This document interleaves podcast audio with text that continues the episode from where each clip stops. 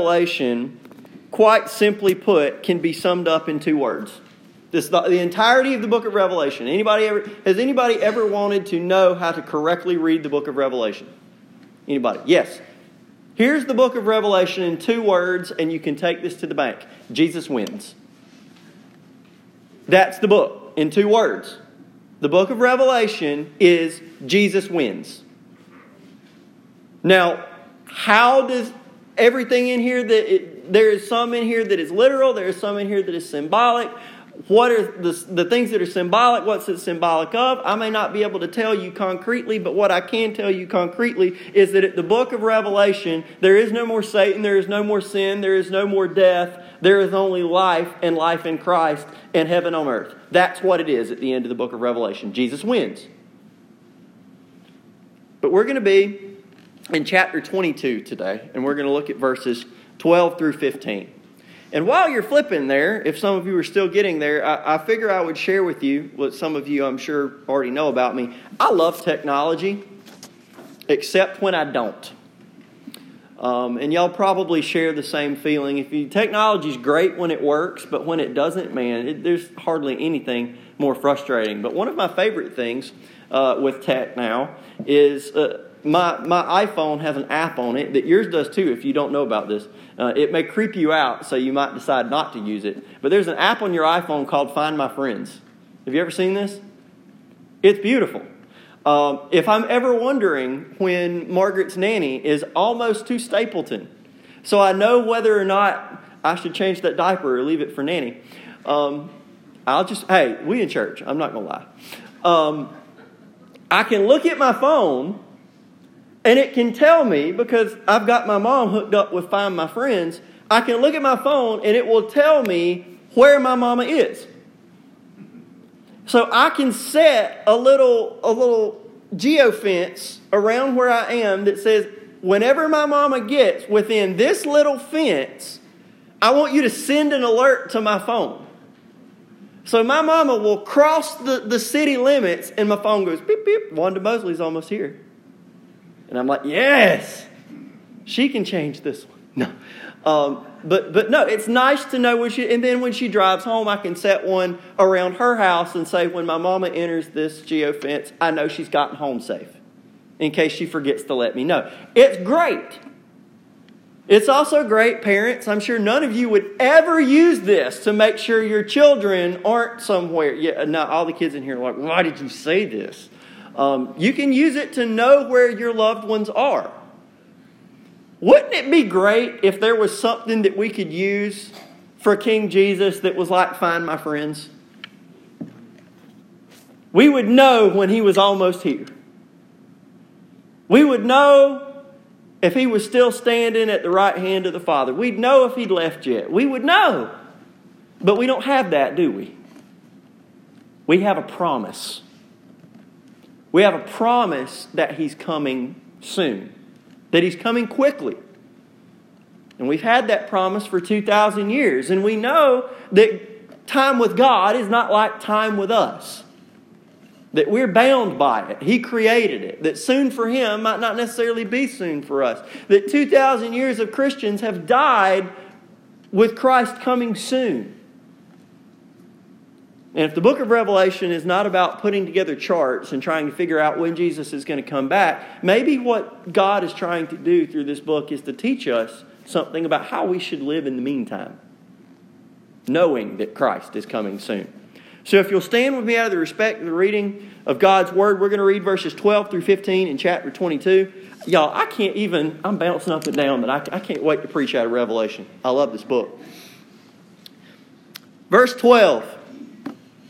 And behold, I am coming quickly, and my reward is with me to give to everyone according to his work. I am the Alpha and the Omega, the beginning and the end, the first and the last. Blessed are those who do his commandments, that they may have the right to the tree of life and may enter through the gates into the city. But outside are dogs and sorcerers and sexually immoral and murderers and idolaters and whoever loves and practices a lie. Father, I pray that you would take this passage of Scripture, that you would work it deep down in our hearts to let it take root and bear fruit, so that, Lord, we may live appropriately as we are waiting for your return. In Jesus' name, amen. You can be seated. I'm going to start this out with something that is not necessarily the sole point of this passage, but I, I want to say it clearly. Y'all, Jesus is coming back. Okay? And, and I don't mean Jesus is going to spiritually come back and he's going to return in our hearts. And one day the world's just going to wake up and start loving one another. That's not what the return of Jesus means.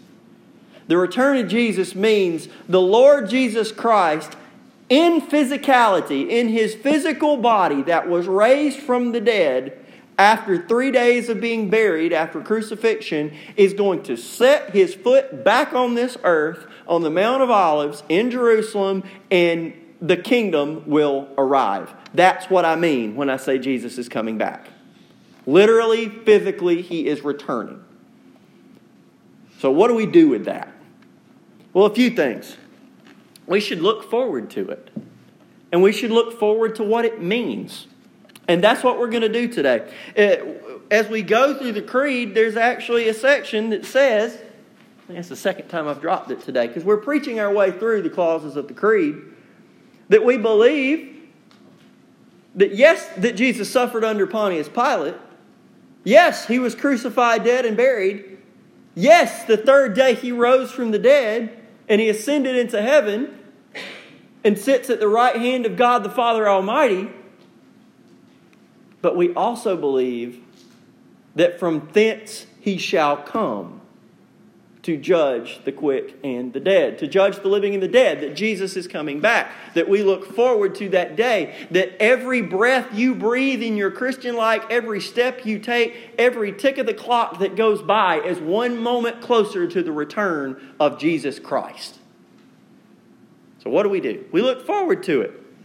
I want us to see that we should look forward to Jesus' return, we should look forward to Jesus' reward, and we should look forward to Jesus' justice. So, first, let's look forward to Jesus' return. In the first half of verse 12, Jesus says, Behold. That word in Greek is the word idou. There's no reason to say that other than to say, I think the word idou sounds neat. Um, it just means behold, it means look, it means pay attention. Look at this. This is important. Jesus says, Behold, I am coming quickly. Uh, Jesus actually repeats uh, at this point what he says in the same chapter in verse 7. He says, Behold, idou, I am coming quickly. now, basic Bible study is when something is repeated, it's what? It's important. You know this if you're a parent at all. You tell your children to do something, they better do it. You tell them to do something twice, Lord help you if you don't do it. um, that was not fun. You know, you know, you, you ever looked at them and said, Don't make me tell you again? Yeah, well, Jesus told you twice. He said, Behold, I am coming quickly. now, this word quickly, um, if you've ever been in a hospital, um, y'all been in a hospital and seen people hooked up to little heart monitors that tell you how fast their heart's going? Have you ever heard the phrase tachycardia? Rapid heartbeat. It's a combination of two Greek words cardia, meaning heart, That's why you have the, the cardiology wing at, at university, the, the heart tower. Um, your heart doctor is the cardiologist. So that's the Greek word cardia, that means heart. and the other half of tachycardia is the Greek word tachys. It means rapid, it means speed, it means quickly. So Jesus says, Behold, I am coming tachys, quickly, with speed, with rapidity. Now, that, that's all great, but there's one more interesting piece of information in verse 12 in Greek, and that's Jesus saying, I'm coming. Have you wondered why Jesus doesn't say, I will come? Have you ever noticed that tense? If you've ever gone to visit somebody's house and they call you and say, When are you getting here? You could say, I'm going to leave or I will leave in 15 minutes. That's future tense. I'm going to. But this is present tense. He says, I am coming presently.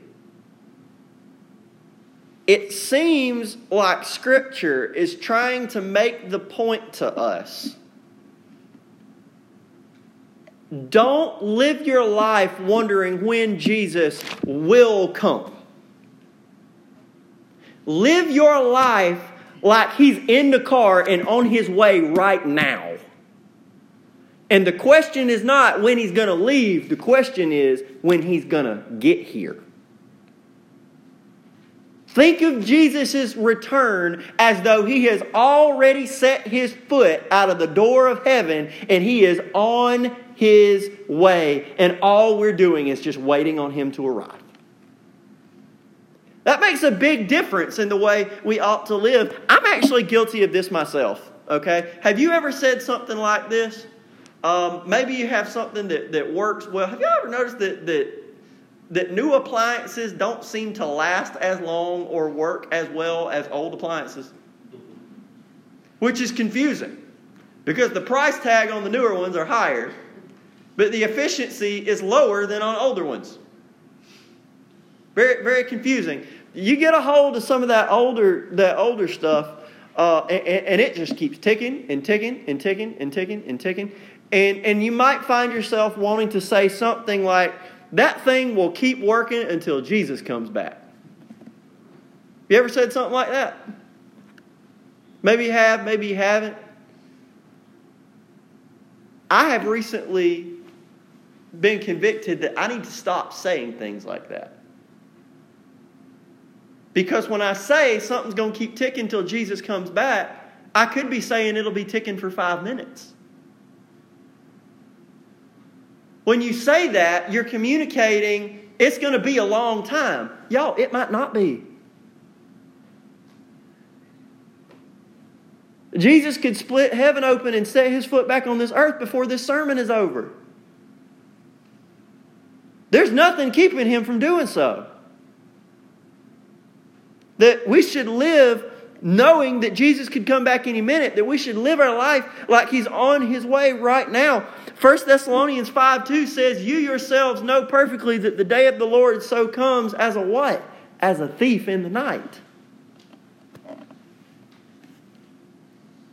Now, a thief, nobody knows when the thief is coming. That's the point of Paul saying that the day of the Lord comes like a thief in the night. And then, and then this is Jesus, Jesus himself in Matthew 24, verses 36 and then verses 42 through 44. It says, But of that day and hour no one knows, not even the angels of heaven, but my Father only. That's why I get a kick anytime I, when I see these, these study guides for Revelation or these books that are like 100 reasons Jesus will come in the year so and so. You know, there are great stories in quote unquote church history of guys who have crunched numbers and made charts and did diagrams, and they're convinced that Jesus is coming in 1986. And then 1986 comes, and what kills me is I can't remember the exact name of the bestseller, but there were two years in a row where somebody released a book that said, like, 100 reasons Jesus is going to come this year. And then Jesus didn't come that year, so next year they released the revised version and changed the year. And people bought it again. You're not going to know when Jesus is going to come, but Jesus says no one knows it's, when it's going to come, not even the angels of heaven, but my Father only. And then he gives the instruction watch therefore, for you do not know what hour your Lord is coming. And then verse 43 but know this that if the master of the house had known what hour the thief would come, he would have watched and not allowed his house to be broken into. Therefore, you also be ready, for the Son of Man is coming at an hour you do not expect. So, how do we apply this? Simple. Don't bank on you having any extra time for you to get your obeying Jesus in before he comes back. You don't know how much longer you have to work for him.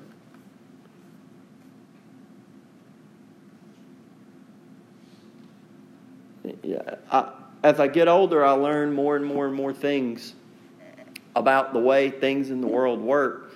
And you can invest for retirement so that when you get older, that money is there for you.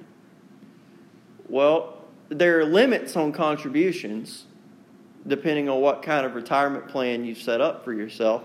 But once you hit a certain age, that limit goes up and you can make what's called catch up contributions. You can put a little bit extra in. Y'all, there's no such thing as catch up contributions to obeying Jesus. I had a friend in high school that told me one time, he I asked him if he was saved. I worked with him. He said, No, I'm not. You know that? Oh, yeah. You believe what the Bible says? Oh, yeah, I go to church every Sunday. I believe in heaven. I believe in hell. I believe what Jesus did. I'm just not ready to be saved yet. Well, why? Why in the world would you make that decision? Well, I got things I want to do before I come to Jesus.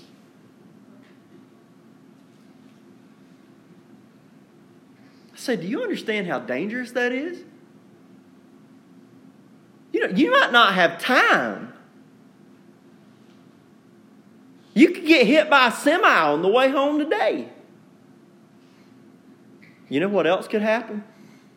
Jesus could return. Y'all, I cannot stress any harder that Jesus could come back any second. That we should be looking forward to his return. Christians, that is your ultimate greatest hope. That day, I'm out of a job. And I will be happy. Not because I don't love my job, but because y'all won't need to listen to me anymore. I'll be sitting right there with you listening to Jesus myself. The Old Testament says in that day, nobody's going to say to one another, Know the Lord, know the Lord, because all shall know him.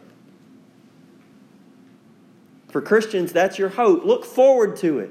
Treat it as though he could come back any second. If you're here today and you're not a Christian, let me tell you, there's no reason Jesus could not come back and split the eastern sky and walk on this earth before this sermon is over. You don't know if you have time. Look forward to his return. Live your life as though he has set his foot out of the door of heaven and is on his way here right now. Present tense. He is coming.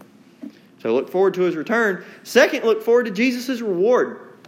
Verse the second half of verse 12 and 13. And Jesus says, My reward is with me to give to everyone according to his work. I am the Alpha and the Omega, the beginning and the end, the first and the last that the reward Jesus has with him, he has with him. Jesus is on his way. So if our reward is with Jesus and Jesus is on his way, it doesn't make sense to look for our reward here now, does it? That there are great benefits for following Christ on this earth. But y'all, Jesus did not promise as soon as you gave your life to Him that all of your earthly issues would miraculously get solved. I'm never going to preach that to you. Because what that does, when somebody tells you if you just come to Jesus, you'll get out of debt, your health problems will go away, it's like playing a country song backwards. Your dog will come home, you get your house back. You know, y'all ever heard that old joke? What happens when you play a country song backwards?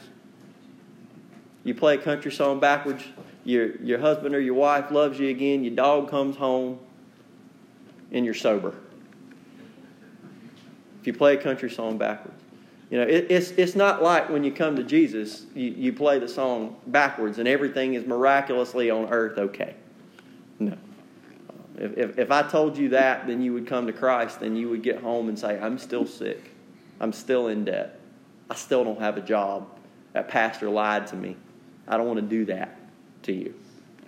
Your reward for following Christ, yeah, there are some benefits on earth. There's always a reward to, to avoiding sin, and coming to Christ gives you the power to not sin.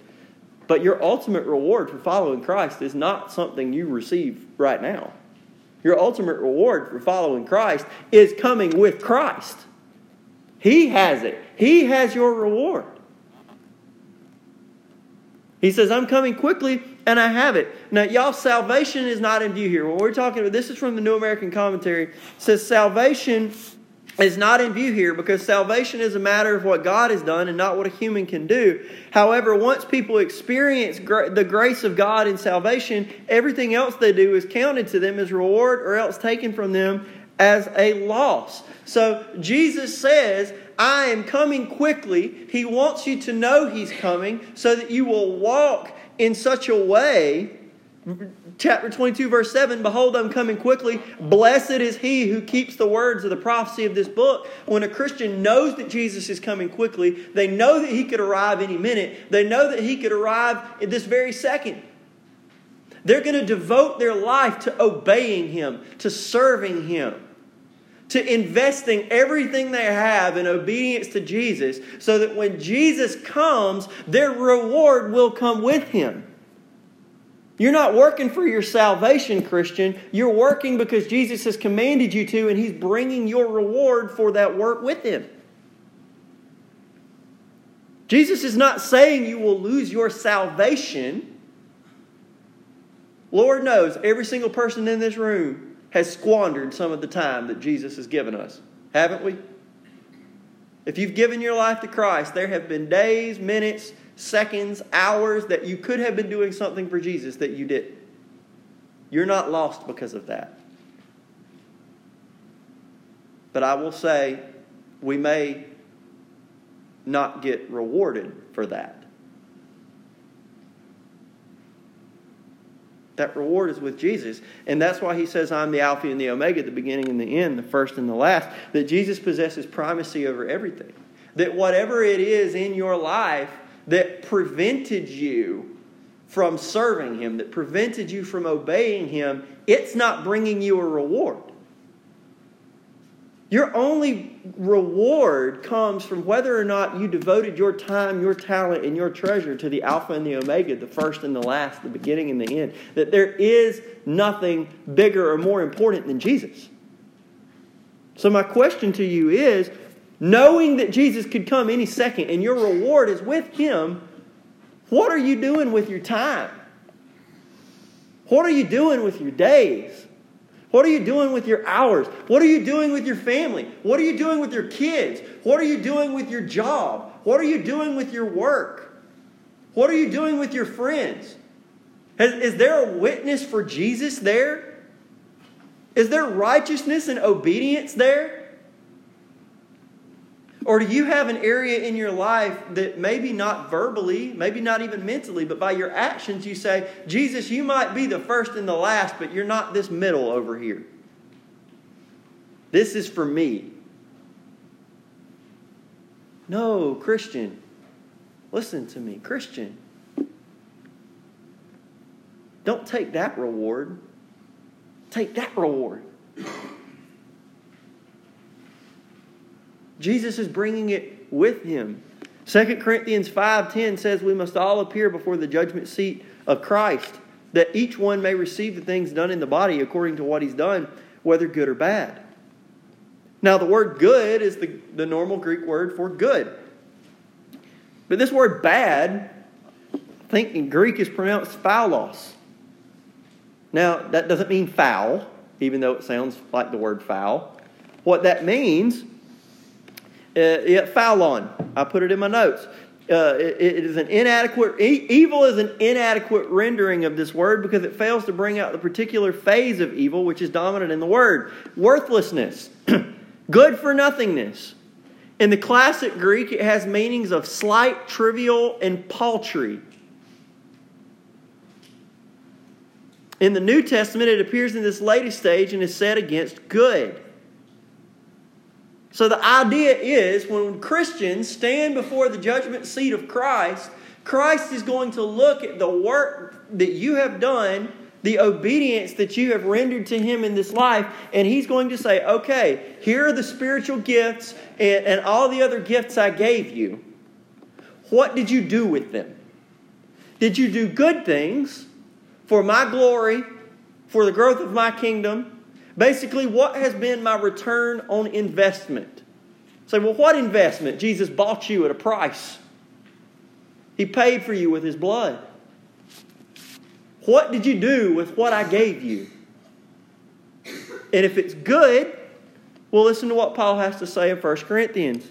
No other foundation can anyone lay than that which is Christ Jesus. This is verse 11 in 1 Corinthians 3. I'm sorry, that's a typo on your handout. No other foundation can anyone lay than that which is laid, which is Christ Jesus. Now, if anyone builds on this foundation with gold, silver, precious stones, this is the good. That Christ gave you gifts. He gave you time, talent, treasure, spiritual gifts, and He commanded you to work because He's coming soon. If you build on that foundation, which is Christ Jesus, which is his finished work on the cross, we're not working for our salvation, we're working for a reward. Christ has done everything necessary for our salvation. In obedience, we build on that foundation with gold and uh, jewels and, and, and gold and silver and precious stones. That's the good. He's going to look at that, and there that will be rewarded. but wood, hay, straw, that's the bad. That's the nothingness that if Christ gives you, you know, the gift of, I don't know, teaching. So Jesus gives you the spiritual gift of teaching. He might want you to teach a Sunday school class. But instead, you take that gift of teaching I have no idea if anyone here does this. I say that as a disclaimer because I don't want to make it sound like I'm targeting anybody. I'm picking this as ra- at random because I don't think anybody does. If you do, I apologize. I'm not criticizing you, unless, of course, you did this, in which case, let the Holy Spirit convict you. I'm not after you. Jesus may have given you the spiritual gift of teaching. He wants you to teach a Sunday school class, but instead you use that gift of teaching and you build a personal home business teaching people how to be extreme couponers. And it might be very successful because you have this amazing gift to teach. But you're not using that for Jesus. You're using that to build personal wealth for yourself and personal renown for yourself. That's wood, that's hay, that's straw. That Jesus gave you a gift to serve Him, but instead of using it to serve Him, you use it to serve yourself. What are you doing with the gifts Jesus has given you? As Paul says in verse 13 of 1 Corinthians 3, each one's work will become clear. For the day will declare it. What day? The day of Jesus' return. Because it will be revealed by fire, and the fire will test each one's work of what sort it is. If anyone's work has been built on it, endures, he will receive a reward. If anyone's work is burned, he will suffer loss, but he himself will be saved, yet so as through fire. What does it mean to get saved, but as through fire? that it's like your entire house that you built burned down with all of the things you have amassed for yourself and all of the personal glories and all of your personal possessions that you used what Jesus gave you to build your own kingdom instead of building his. It's like Jesus it's like Paul is saying one day when you stand before Jesus, if you've used what he's given you to build a kingdom for yourself instead of building his kingdom, then what's going to happen is this kingdom you've built for yourself is going to burn down and you're going to be safe, but it's going to be with the clothes on your back. That you will have not invested for a reward when Jesus is returned.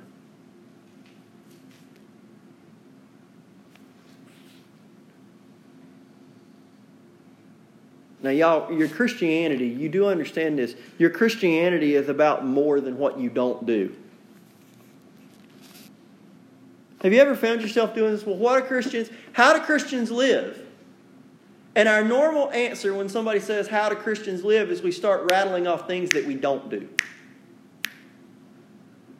You know? We have certain things that we don't do. oh, well, well, Christians don't do this. Christians don't do that. Christians don't do this. We don't say this. We don't drink that. We don't go here. We don't associate with that. We don't support this. And we have this long list of things that we don't do. What about the things that we do?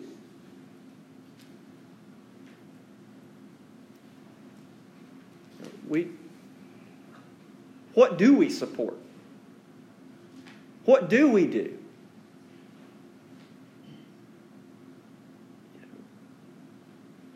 What are you doing for Jesus? How are you using the gifts He's given you?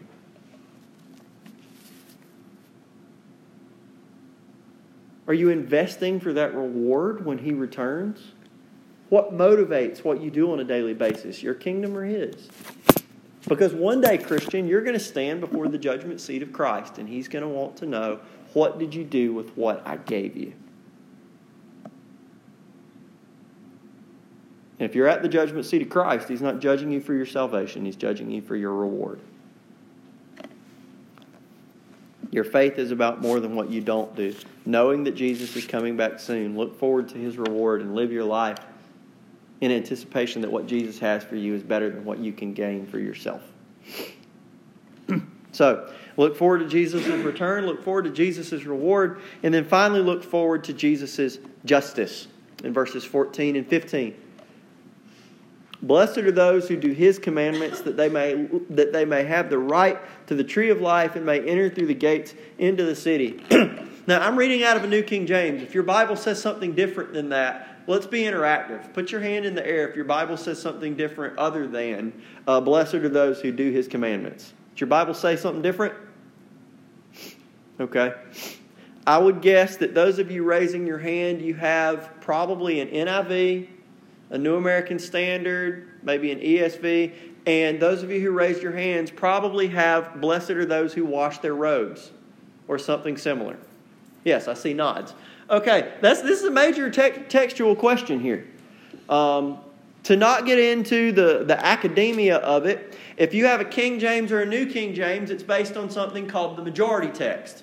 It's not the oldest copy of the New Testament that we have, but it is the most numerous copy of the New Testament manuscript that we have. New American Standard, ESV, um, NIV to a degree, that's based on an older text that we have found since the King James was translated, but there aren't as many copies of it. Uh, so the question is what was original? Here's my big 50 cent theological answer I don't know. And I can tell you why it doesn't concern me. Now, would I like to know which is original? Sure. But am I going to lose sleep over it? No, I'm not. And I'll tell you why. Revelation chapter 7, verses 13 and 14. One of the elders answered, saying to me, Who are these arrayed in white robes? And where did they come from? And I said to him, Sir, you know. So he said to me, These are the ones who come out of the great tribulation and what? Washed their robes and made them white in the blood of the Lamb. Now, I only know one person whose blood can wash things white as snow. That's Jesus. Right? And I'm going to put that together with 1 John chapter 2 verse 4. He who says I know him and does not keep his commandments is a liar and the truth is not in him. So having read that those who belong to Jesus are those who have washed their robes in his blood and they've come out clean. And knowing that those who know Jesus keep his commandments, does it make a difference what the original text in verse 14 is? If they've washed their robes, they're going to keep his commandments. And if there are people that keep his commandments, they're the people who've washed their robes. It's the same group of people. So if you really want to, it, y'all, I'm a nerd. I love being a nerd. I love reading and doing nerdy things. That's fine. If you want to be a nerd with me and we can sit down and we can talk Greek manuscripts and when we found them and where we found I would love to do that with you. I just want to bring that up so that when somebody goes, Well, you don't know where your Bible came from. Yes, you do. There's no reason you have to worry about this. It's, it says the exa- it, it means the exact same thing, whichever one. And so John says, Blessed are those who do his commandments, that they may have the right to the tree of life and may enter through the gates into the city. But outside, okay, so we have two groups of people here. But outside are dogs and sorcerers and sexually immoral and murderers and idolaters, whoever loves and practices a lie. On one hand, there are those who know Jesus and therefore keep his commandments. These are given access to the tree of life, and we haven't seen this in the Bible since the Garden of Eden, by the way, and citizenship in the heavenly city. On the other hand, there are those who are exposed as impure. Dogs, which to this day is a Middle Eastern insult, and will be called a dog. You know, they would have lost their mind yesterday in Athens when everybody was saying, go dogs, and they were like, yes, please go away. Dogs are bad. I think dogs are good, but not like this. Dogs, sorcerers, sexually immoral, murderers, idolaters, those who love and practice lying. I'm going to wade into this water carefully and slowly. There has been, this has been quite a tumultuous week in the United States of America, hasn't it? It's been quite the week. And the issue has been over the concepts of innocent guilt, innocence, guilt, and justice. Not when I say justice, I don't mean in terms of the position. I mean in terms of justice, as in doing right. The, the, the hubbub has been over what is innocence, what is guilt, and what is justice.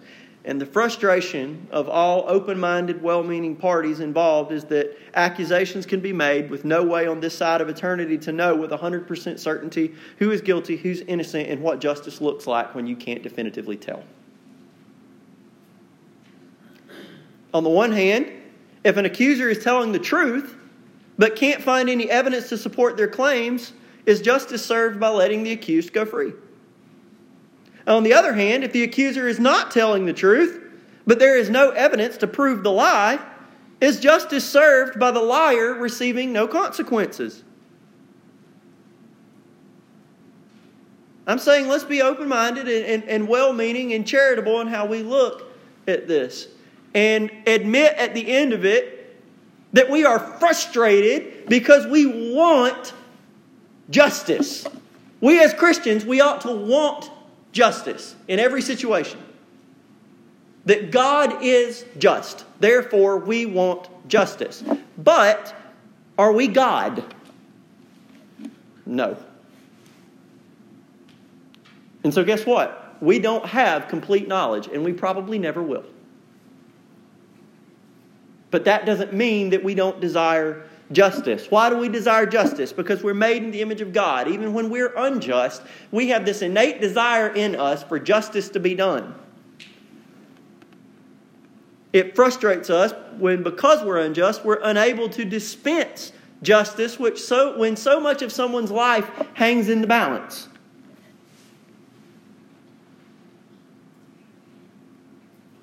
Let me encourage you with this that there is coming a day when one will come and dispense perfect justice.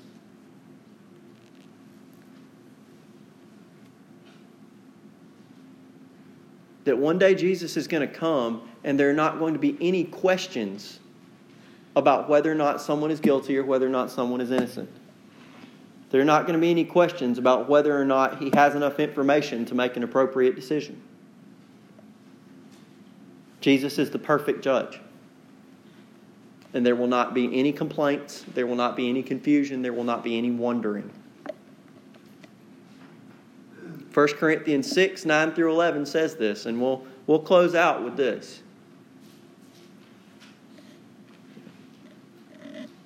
I attempted to handle that situation with kid gloves because of how explosive it is.